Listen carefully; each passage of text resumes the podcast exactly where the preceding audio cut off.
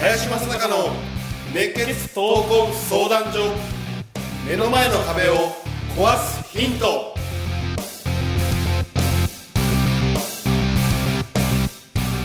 こんにちは。ナビゲーターの今野花子です。林正孝の熱血闘魂相談所。目の前の壁を壊すヒント。この番組ではさまざまな年代の男女からの質問や相談に平成の侍林正孝がスコンと突き抜ける答えをお伝えしていきます。今週も公開収録でして市政義塾大学校の皆さんに見守っていただいております。どうぞよろしくお願いいたします。お願いします。そして今日も学生の方に生質問をしていただきます今日は伊藤イアン君から質問していただきます。どうぞよろしくお願いいたします。今週は林さんそして春日さんそしてコメンテーターにジブラルタ生命保険株式会社東京南支社エグゼクティブライフコンサルタント3年連続 TOT 会員の尾崎静子さんに来ていただいております、はいよろしくお願いいたします。はい。では早速はい。自己紹介。はい。えっと明治大学1年法学部でえっと勉強してます伊藤伊藤イアンと申します。よろしくお願いします。お願いいたします今日ちょっと初めてえっとアリさんにちょっと来いって言われて来た感じなんでですけどもう大学生とかやっぱ学生ってやっぱなかなかこう学社会で働いてる人の話とか聞くの経験とか全然なくて、やっぱそういう機会がすごい貴重なのでめちゃくちゃ今ワクワクしてて楽しくて聞いている時も楽しかったんですけどありがとうございます。えっと、質問なんですけど、えっとまあ、自分まだ1年なんですけどもう絶対速攻で大学生活終わると思ってて やっぱ大学ってすぐ終わっちゃうってみんな皆さん言うじゃないですかだし自分もそう思うんですけど大学でやっぱこうややっておいた方がいいこととか、えっと、あとはやっておけばよかったことあとはやってたこととかっていうのを知れたらこうまた自分が大学卒業するまでに社会で働くまでにこう自分がより良くなるためにどうしたらいいのかっていうのを教えていただいただければなと思います。よろしくお願いします。はい、まあ、僕自身は、まあ、一応大学は在籍はしてたんだけどね。ほとんど、まあ、校舎には行かないと。飯食いには行ったけどね、うん。まあ、授業に出てる方ほとんどなくてね。うーん。いやすごい良かったなと思うのは、まあ、自由な時間があの本当に多いというのとね。で唯一ね自分との年が非常に幅が狭い人間との付き合いが密にできるっていう意味ではすごく大学時代は良かったなと。社会でいるとどうしてもこの年齢の幅もあるしね、うん、あのまあ思想の差もあるし経験値も違うし、まあ、そういった意味では僕は学生生活の中であの得たものってすごく大きいんでね、まあ、勉強は逆にしなかったけどあの実際ねあの仕事をやっていく上において大事なあの学びっていうものも多少あるんだよね。だから逆に社会出てからま学び直したってのはある。何個かは。でもあとほとんど使えてないね、まあ、社会出てからも30、えー数年経ってるけども実際に使えるものがほ僕の場合はよ。僕の場合はほぼほぼなかった一番使えてるのはやっぱ36種類のバイトが一番使えてるよね。どんな仕事であろうがどっかで何かがつながってるんだよ。だから本当にいや食用の仕事やってます。でも実際には飲食もつながってるわけですよ。で一見おかしいかと思うけどね。あとは、えー病院でやるね。今で言うと治験っていうのかな。ホルモットね。簡単に言えばね、そういったものもつながってるし屋上でのそのぬいぐるみ入ったりそういうのも全部つながってる、うん、というものがねあのいろんなものが多面的に見えたり違う側面で見えたり裏側が見えたりとかっていうのは僕の中ではそのバイト経験の経験値ってすごく大きいと思うしあとは大体は中小企業のあの会社でバイトするんだけども社長と非常に近しいところに入れたっていうのは最高に学べた、うん、でそれでその経営コンサルになろうともそもそも思ったのはその非常に近しい中で社長がいたっていうこととその社長の悩みっていうのがいやこんなこと悩むんだって思ったのその時に。ぐらいまあ学生から見てもねすごい大きな問題を抱えているわけではなくてすごく小さな悩みの積み重ねなのよ。だからいや僕にももしかしてその少し経験値がつけばねいやその悩みぐらいはなんか相談相手になれるなと思ったの、学生だったけどね。だからそういうことを学ばせてもらったという意味で僕はバイト経験が非常にありがたかったしでそれも一つのバイトじゃなくていろんな側面で、まあ、全然違うものやったからね。あのいろんな側面で見れたっていうのが非常にいい経験かな。うん。でもっと言うとね学問はね本当は社会出てからもできると思う、うん、社会出てからの学問は役に立つんだよ。自分で選ぶし。あるいは役に立つための学問をするから、うん、だから実践をねやっぱりしていかないとなかなか学問そのものは生きてこないんだな。よくあの試験でもその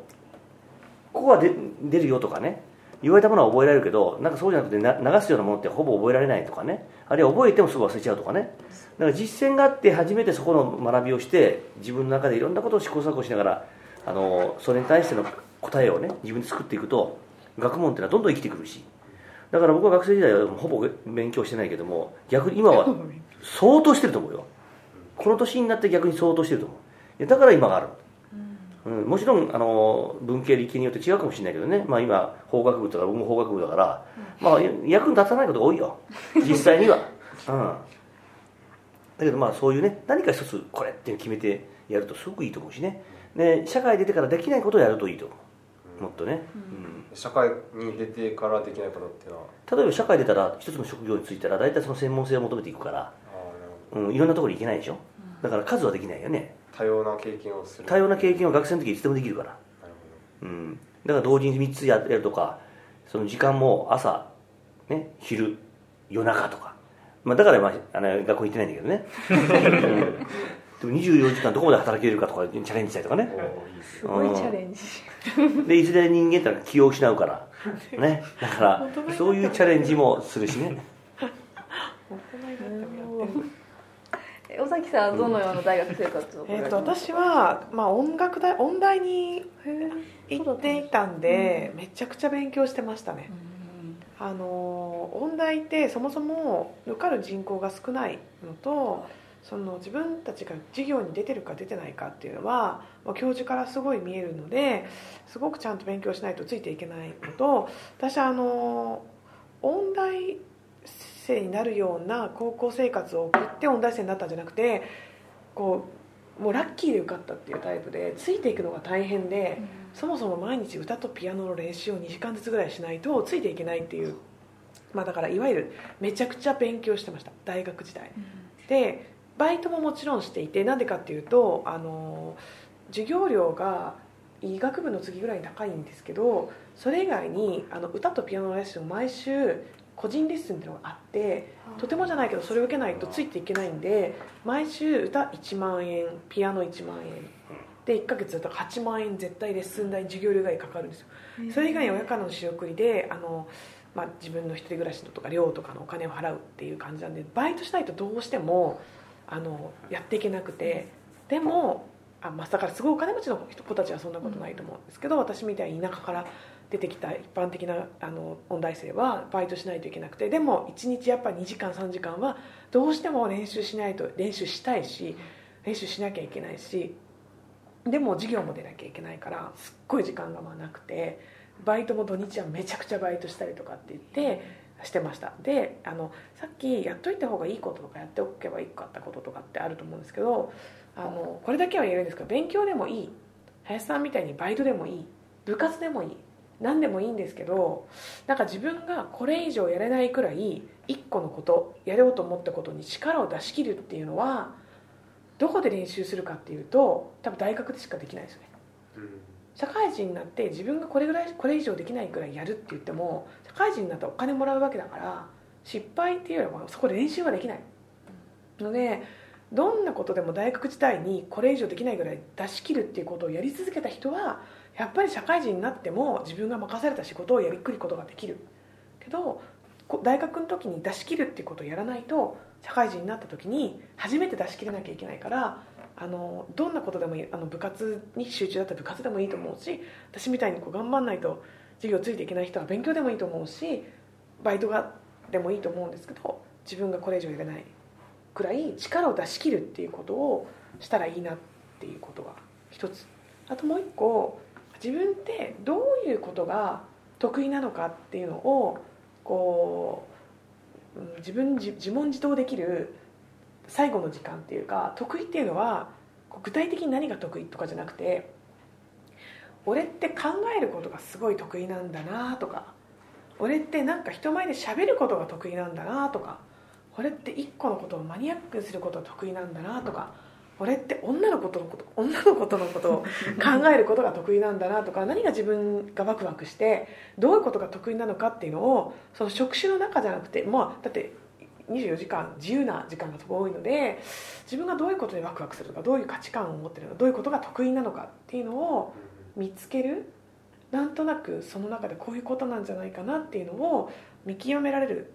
唯一の時間だと思います。大学時代にそれで言うと具体的に言うと私意外と自分は料理作るのが得意なんだなとか好きなんだなとか、音大生ってこう上手にピアノを弾いたり歌を歌って人を喜ばせるんだけどそれって本当にできる人っていっぱいいるんですけど自分はそれをマネジメントしてどこの箱にいくらぐらいお金を集めてそういう人たちを来させられたらここがちゃんと回るかとかそういうのとか体育の時間とかに見本になったりとかだからこうね人ができないことを見つけてそこでこうてっぺん取るみたいなの得意なんだなとかそういうのがよく分かった。4年間だったんで2つ自分がこれ以上やれないぐらい力を出し切ることと得意な自分が得意な感覚得意なことって何なのかっていうのをなんとなく分かるっていう時間に当てると経験者としてはいいかなと思います。ありがとうございます、はい。春日さんはちなみにそう後悔ですね。とかそういうのとかもありますか？いや後悔は全くない。ですねそこからはい あるかもしれないなってことで。そうそうね。後悔はないですけどまあやっぱり日本の大学生ってすごく恵まれてると思うのでで多分最後の4年間だと思うんですよね。このまあ僕らの時代はモラトリアムって言われ方してたんですけどやっぱり猶予期間というか、その中でバイトに明け暮れるのもいいだろうし勉強に明け暮れるのもいいだろうしまあ僕自身は自分の行った環境でしかできないことってなんだろうってのをずっと考えながらまあ僕がいたのは研究施設だったのでもうなんていうんだろうな。全く音が反響しないもう何億円もかけて作られた無音教室に入って JR の音声の収録。JR の音声って聞いてみると不思議なんですけど同時に隣のホーム隣のホームで男の人と女の人流れてても両方とも聞こうと思えば聞けるんですよ。でもあれってすごく研究重ねられた結果に同時に流れても聞こえるような音が選ばれてるんですよね。そんなバイト、まあ、その被験者やったりとかガスの匂い。ガスの匂いってどんな匂いが一番違和感を感じてでもあガスが漏れてるって気づけてでもあれって全部本当は地道な研究の結果あの匂いが積み重ねられてるんですけどでもそういった経験ってやっぱ僕がいた環境だからこそできたアルバイトだしなんかそこに僕は結構見つめたかなと。であともう一個は密な関係。もう本当に学生同士で裏も表もなく、えー授業中の風景も合コンの風景もサークルでもあるいは飲み会でもっていうふうあの姿が見れる人間関係っていうのは本当にラストだと思うのでそこでまあ僕自身は結婚相手を絶対見つけようって思って入ってたんですよね勉強するっていうことと結婚相手をもう自分の価値観が似た人はここにしか集まらないと思ったから集めた。まあだからそれが明治大学の法学部になんで入ったのかは人によってあると思うんですけどでも多分選んだ理由があると思うんですよ。他の大学でもなく他の学部でもなく選んだ法学部っていう理由があると思うのでそこって多分ヒントがあるんじゃないかなって。自分にしかできないこととか自分が選んだ環境っていうのがあると思うので、まあ、そうすると、まあ、後悔することは ないと思いますし思いっきり4年間寝なくても生きていけると思うんで楽しんでもらえればいいかなって思いますね。はい。ありがとうございます。楽しい大学生活を。ねまだまだあと3年は、ね、始まったばっかだから。始まった羨ましいよねもまだあるから。けどすぐ終わるから。そう今までこのお話を聞いてそう自分のねいい大学生活を送れるようにしてくださいね。ありがとうございます、どうでしたか？い、やもうすごいもうありがたい言葉をいただいて明日からっていうかもう今からですね。頑張れそうですね、うん。ありがとうございます頑張ってくださいね、はい。後悔しないように。後悔しはない。ですい伊藤君ありがとうございましはいた、ありがとうござい。ました林さん尾崎さん春日さんありがとうございました。ありがとうございました。ありがとうございます。この番組ではリスナーの方々からいただくご質問を募集しています。自分の人生や日本社会のことなど林正孝に聞きたいことをどしどしご応募ください。